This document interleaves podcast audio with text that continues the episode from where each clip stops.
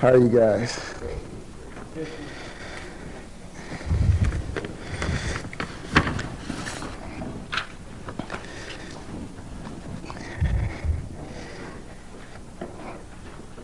I uh, I have to confess to you that I am nervous. And although I have a topic given to me, something has been laid on my heart to share. And uh, it's very personal. I feel vulnerable about it. And uh, part of me is very reluctant to share this. But, you know, maybe in this setting, um, I can find help on this issue. I have been praying to God for years for an answer to a problem that I struggle with. And for whatever reason, God has never um, chosen to answer that prayer. And my hope had been that tonight God would answer, but I, am afraid he hasn't. And so I, I just want your help. Uh, I've prayed faithfully that I would be able to come to an event like this and for once not be the best looking man there.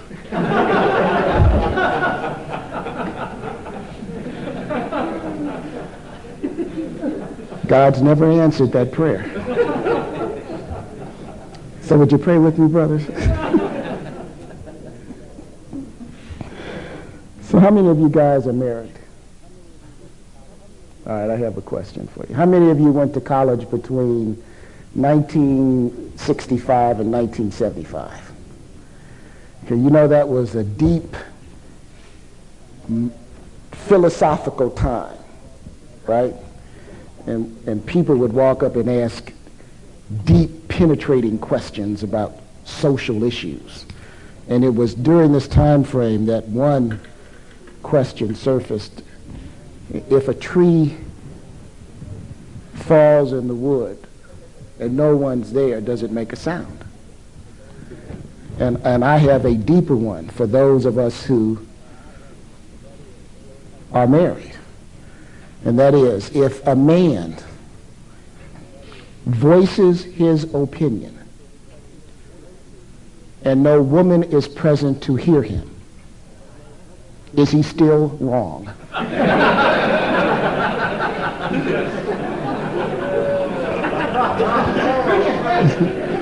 but it's deep. Can you get into it? It's deep.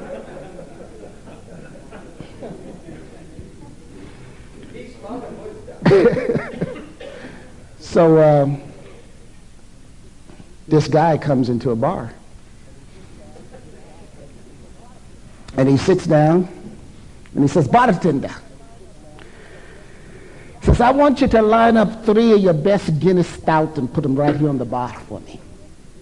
He said, well, uh, it's kind of unusual request. If I mean, I don't mind pouring them one at a one at a time. As soon as you're finished, I'll I, will i will fill it up. So the bar's not crowded. I can pay attention to you. So, oh no, man, you, know, you don't understand.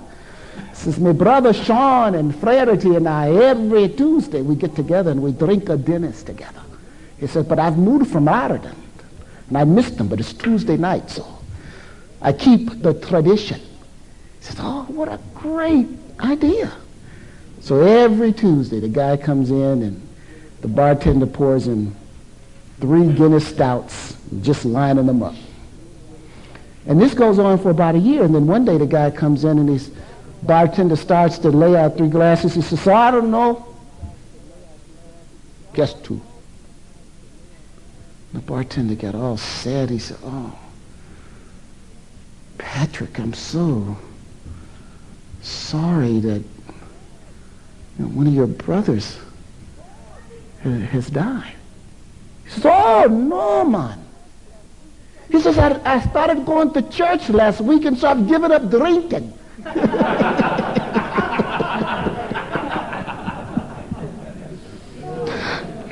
oh, that's deep, isn't it? but here's my favorite. This is the irony of life. Have you ever been to New Orleans? If I could, I don't believe in reincarnation, but if I did, I'd come back as a Cajun. What a joy of living. And they have this joke about Thibodeau. And Thibodeau is a fictional character. And Thibodeau wins an all expense paid trip to Paris. But he doesn't want to go. He's never been outside of his little area. But his friends just how can you pass up an opportunity like this? So finally, feeling foolish, he agrees to go, gets on the airplane, but as soon as they close that bulkhead door, he panics. He jumps up, he runs toward the door, and the flight attendant grabs him and says, Thibodeau, what's wrong? He says, I don't, I don't want to go. He says, well, what's wrong? He says, I don't, I don't speak the language. I don't know the culture. I don't know the people. I don't. He's on. He says, Thibodeau, Thibodeau, calm down. She says, you're Cajun. Your whole language is built on French. You already know more French than anybody on this airplane. You'll fit right in. So he begins to calm down. And she says, I I've got an idea. I'm going to give you an audio cassette player to go with your headphones. And it's got spoken conversational French on it. It's a seven-hour flight from New Orleans to Paris. You can listen to that tape the whole way over. And by the time you land, you will be able to have conversational French just like that. It's a good idea. So for that seven hours, he's listening to that tape. And he lands in Paris, and one of the French police officers, you know, a gendarme, comes up to him and says, Bonjour, monsieur. Comment ça va? Thibodeau takes a good deep breath. And he looks at him. It says,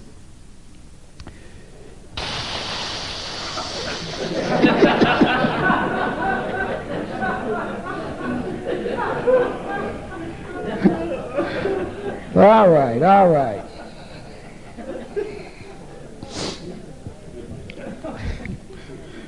I asked uh, Walt, uh, I mean, uh, Winston told me what my topic would be. And my wife delighted in this topic. It's investing in our wives. And I thought I would hide the topic from her for as long as I could. But uh, she found out about it, so I think she is going to order five sets of these, this tape and lay it around our house. Um, Turn with me for a moment to Genesis chapter 2. And I'd like somebody to grab a mic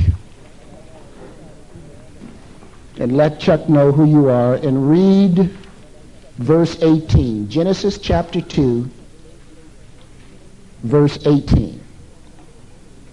Now, before you do, let me tell you, give you an overview of what I'm going to talk about. One, your wife is a helpmeet. Secondly, the uniqueness of the wife. Third, why you should invest in your wife. And then just practical biblical ways of investing in your wife. Okay? So whoever has Genesis 2.18, Chuck, did you find them? Would you please read that?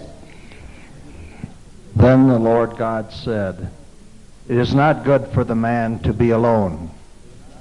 I will make him a helper suitable for him. I will make him a helper, and some translations say I will make him a helpmeet. The uh, word helpmeet is the Hebrew word azer, which means help, succor, a helper, a helpmeet, and one who helps. Almost all other times when that word is used in the Hebrew, it refers to God. Uh, let me give you an example. Turn to Exodus 18, verse 4. Exodus 18, verse 4. It says, And the one of Moses' sons was named Eleazar, for he said, The God of my father was my help and delivered me from the sword of Pharaoh. El referring to God and Azer referring to the action or character of God. God who is my help. Eleazar was his name. Psalm 33:20. Turn there. Psalm 33:20. It says,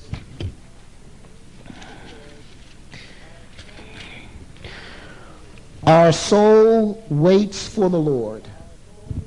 He is our help, Ezer, Azer, and our shield.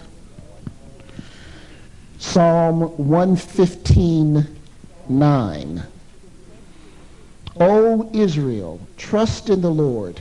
He is their help and their shield. Only in Genesis 2, verses 18 and 20, is Azer used to refer to the wife. And almost every other time that you encounter it, it refers to God as our help. Now, if you go back to Genesis 2, where we started, it says that the Lord said, It is not good for the man to be alone. I will make him a helper appropriate or suitable for him. Uh, I just came back from depositions in Chicago and I was able to spend uh, two nights with my mom and dad and my, my stepdad is somewhat large and he, he has sh- shirts that he, he likes to buy shirts and he buys them and he's losing weight. Now they're too big on him. So my mother gave me a shirt from my dad and I put it on and it, it just didn't fit. It just, the sleeves came down past my fingers and the cut for the shoulder was down around my elbow. It wasn't suitable. It wasn't appropriate. It didn't fit what, what my needs were. And the same God who defined and designed sun, moon, stars, earth, sea, mountain, hilltops, mountain meadows, is the God who designs the wife. And it is notable that in this particular passage, Adam, who was smart enough to name all the animals and take on the responsibility of the garden, was not aware of his own need. Now he sees all these pairs walking around. But there's kind of a blind spot, and I suspect he may be saying, you know, something's missing, but I don't can't put my finger on it. and it is God who makes the observation that it is not good. Now this is a judgment made by God. Because so much of the Word of God runs counter to whatever culture we live in. Uh, think of the jokes that negate the value of the marital relationship.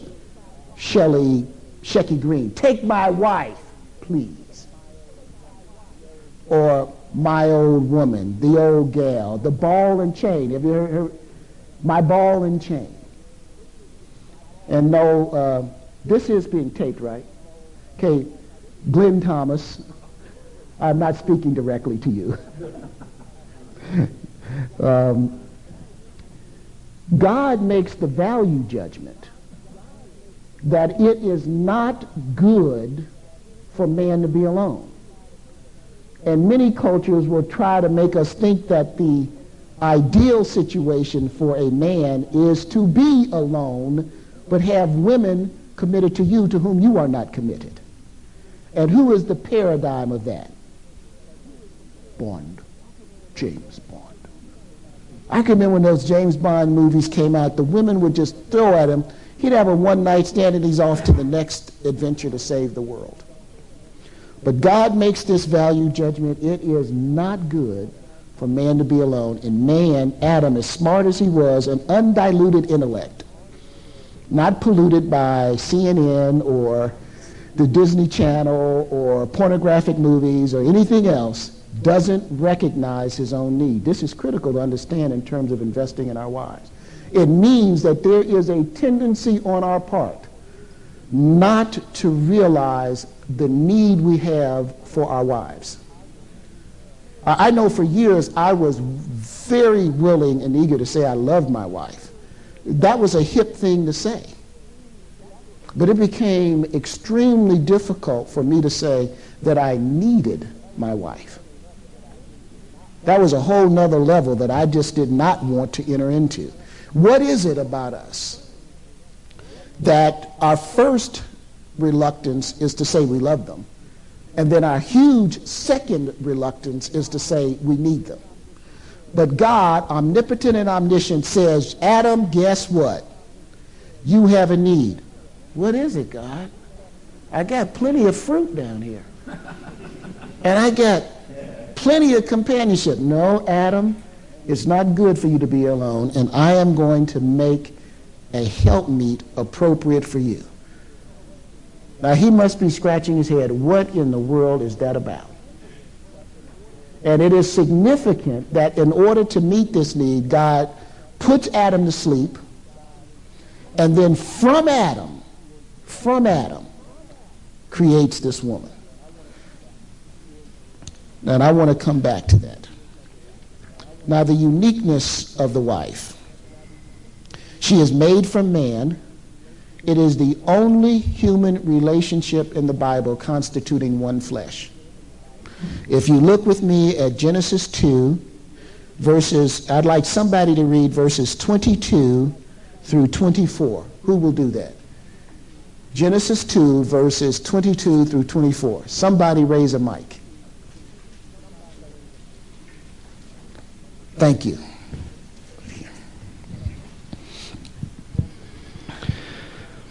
Then the rib which the Lord God had taken from man he made into a woman, and he brought her to the man. And Adam said, This is now bone of my bones and flesh of my flesh. She shall be called woman, because she was taken out of man. Therefore, a man shall leave his father and mother and be joined to his wife, and they shall become one flesh. One flesh. Uh, and there, there is no other relationship in the Bible like that. Now, children come from mothers, but they are not one flesh. And now there is a mystical spiritual union as far as God can determine from his own perspective that we are one flesh. But unlike those uh, twins or the two girls born in England who were joined at the hip, and the issue, the issue was how to separate them so that both live. That was the struggle. And God says the issue for us is how do you remain one flesh so you can see what I have for you. Marriage is a living metaphor of Christ's relationship with the church. Ephesians 5, verses 30 and 32. If you will turn there for a minute. Ephesians 5, verses 30 and 32. It says, For we are members of his body, of his flesh, and of his bones. For this cause shall a man leave his father and mother, and shall be joined unto his wife, and they two shall be one flesh.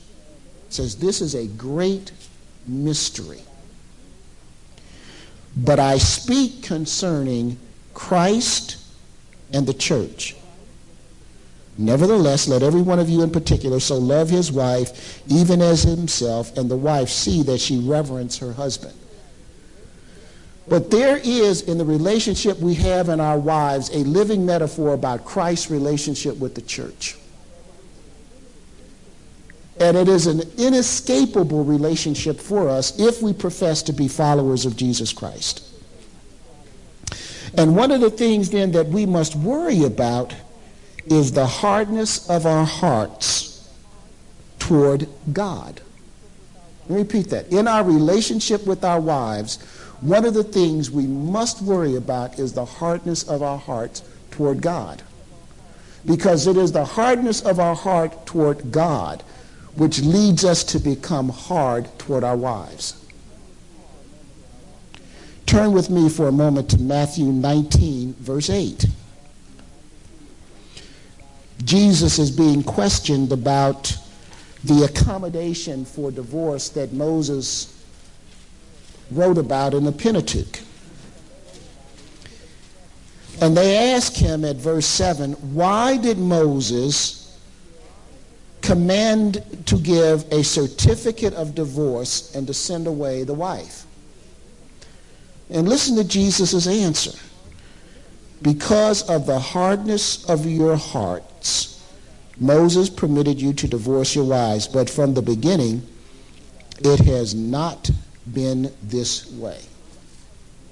Now, why would he say the hardness of our hearts?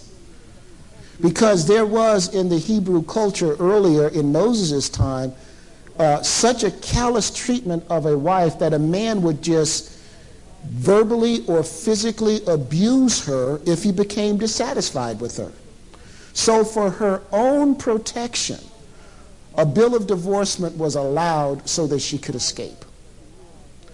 I, uh, for years, supported a missionary from Orissa, India, named Haran Kumar.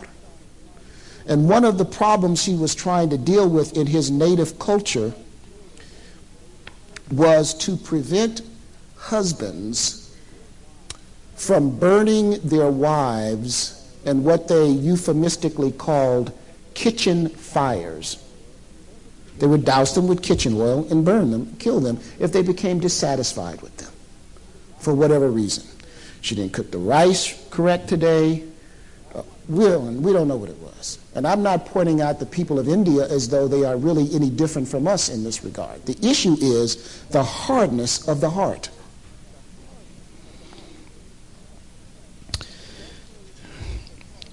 That phrase, hardness of heart, also refers to our lack of faith.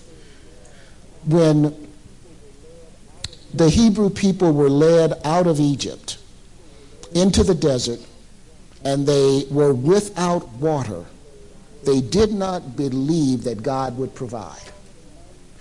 And in Psalm 95 8, they are described as having hard hearts because they did not believe God that He would provide. And I, and I'm, I mention that because in a room this size with this many men, there is at least one man right here, right now, who is this close from divorcing his wife. I don't know who you are, so don't think I'm pointing out anybody because I've been told anything. But in a room this size, there is one of you here today you are that close to having an affair. And somebody else, you are this close to walking out on your wife physically, and you may have already walked out on her emotionally. And you don't believe that God can provide water in the desert. And we'll say things like, we just don't communicate anymore. Or, I don't know, we just don't seem to have anything in common. Or, when we were younger, you know, it was exciting to be with her. Sex was fun. And now it's just everything's boring. I don't feel fulfilled. And you have not made it an issue of prayer to God and you do not believe that he will provide water in the desert.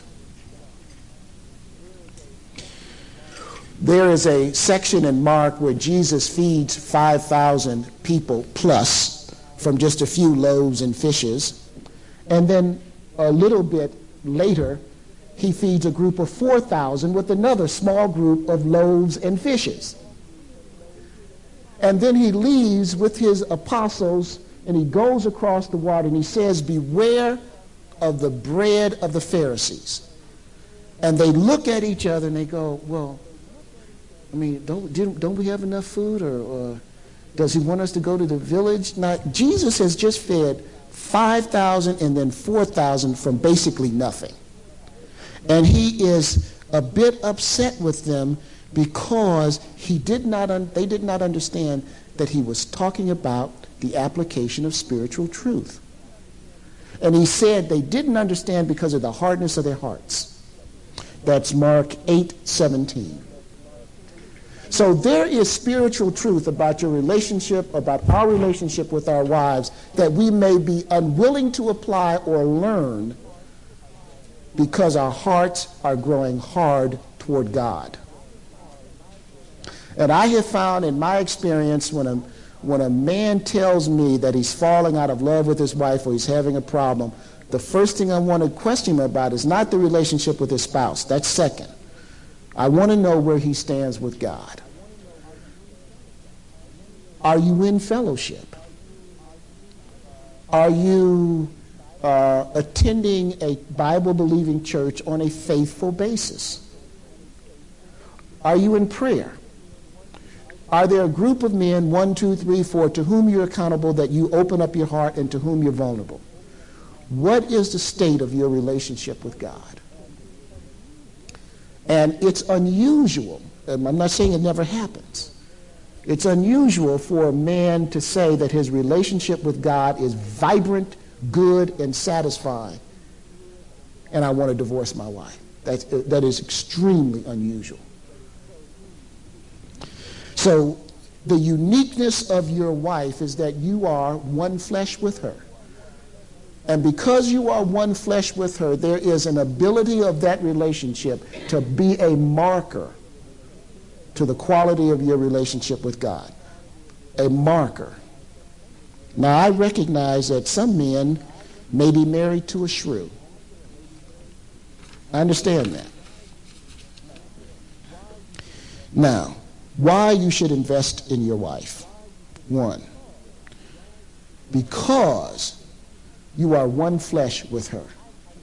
Now, this is, I, I, I've only begun and I am only beginning to appreciate this more now after being married 29 years. We just had our 29th wedding anniversary in August, and my wife has just loved every minute of it. we'll edit the tape, okay? Um, I read an article in the Wall Street Journal, it was a front page article in the Wall Street Journal four years ago. A man had a job. He had started a business, and his business was to find friends for wealthy, successful businessmen. That was his whole business. He would interview you, he would get a personality profile, and then he would go out and find friends for you, and they would pay five to fifteen thousand dollars for his services.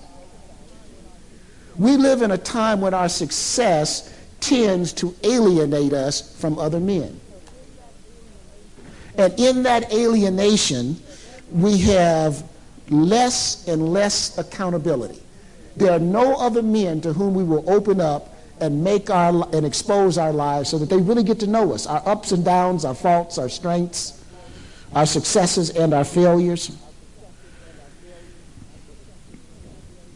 But if we have one flesh, there is a God provided protection against alienation and a lack of accountability.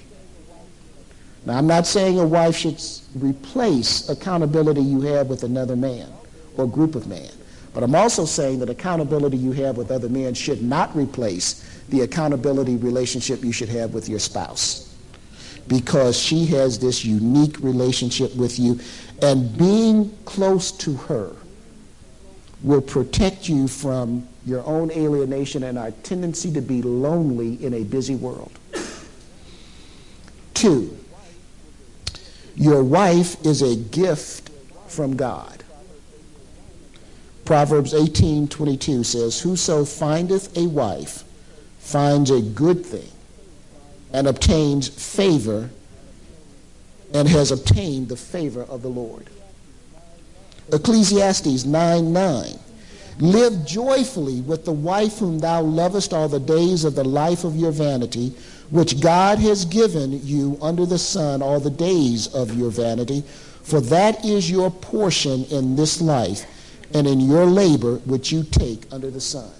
In other words, one of the evidences that you have that God loves you and wants you to have richness in your, in your life is a wife. Now, I'm wagering that there is at least one man out there who is rolling his eyes inwardly at that statement. All right? But God has given you a wife, whether or not you are able to see her as a gift, it is intended as a gift from God. How do you receive it? Three, your relationship, this is why you should invest in your wife. Your relationship with your wife may critically affect your communication with God. 1 Peter 3 7 says, Husbands, dwell with your wives according to knowledge, giving honor to the wife as unto the weaker vessel and as being heirs together of the grace of life. Now listen to this. That your prayers be not hindered. Turn with me for a moment there. 1 Peter 3 7. 1 Peter 3 7.